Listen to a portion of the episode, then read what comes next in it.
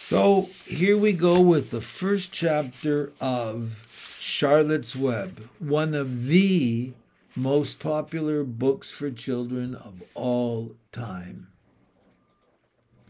Where's Papa going with that axe? asked Fern to her mother as they were setting the table for breakfast. Out to the hog house, replied Mrs. Arable. Some pigs were born last night. I don't see why he needs an axe, continued Fern, who was only eight. Well, said her mother, one of the pigs is a runt. It's very small and weak, and it will never amount to anything. So your father has decided to do away with it. Do away with it, shrieked Fern. You mean kill it, just because it's smaller than the others? Mrs. Arable put a pitcher of cream on the table. Don't yell, Fern, she said. Your father is right. This pig would die anyways. Fern pushed a chair out of the way and ran outdoors. The grass was wet and the earth smelled of springtime. Fern's sneakers were sopping by the time she caught up with her father. Please don't kill it, she sobbed. It's unfair. Mr. Arable stopped walking. Fern, he said gently, you will have to learn to control yourself. Control myself? yelled Fern. This is a matter of life and death, and you talk about controlling myself? Tears ran down her cheeks, and she took hold of the axe and tried to pull it out of her father's hand. Fern, said Mr. Arable, I know more about raising a litter of pigs than you do. A weakling makes trouble. Now run along. But it's unfair, cried Fern. The pig couldn't help being born small, could it? If I had been very small at birth, would you have killed me?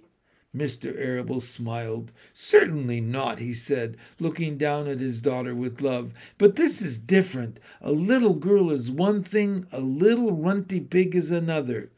I see no difference, replied Fern, still hanging on to the axe. This is the most terrible case of injustice I ever heard of. A queer look came over John Arable's face. He seemed almost ready to cry himself. All right, he said, you go back to the house and I will bring the runt when I come in. I'll let you start it on a bottle like a baby. Then you'll see what trouble a pig can be. When Mr. Arable returned to the house half an hour later, he carried a carton under his arm. Fern was upstairs changing her sneakers. The kitchen table was set for breakfast, and the room smelled of coffee, bacon, damp plaster, and wood smoke from the stove. Put it on her chair, said Mrs. Arable. Mr. Arable set the carton down at Fern's place. Then he walked to the sink and washed his hands and dried them on the roller towel. Fern came slowly down the stairs. Her eyes were red from crying. As she approached her chair, the carton wobbled and there was a scratching noise. Fern looked at her father. Then she lifted the lid of the carton. There, inside, looking up at her, was the newborn pink. It was a white one. The morning light shone through its ears, turning them pink.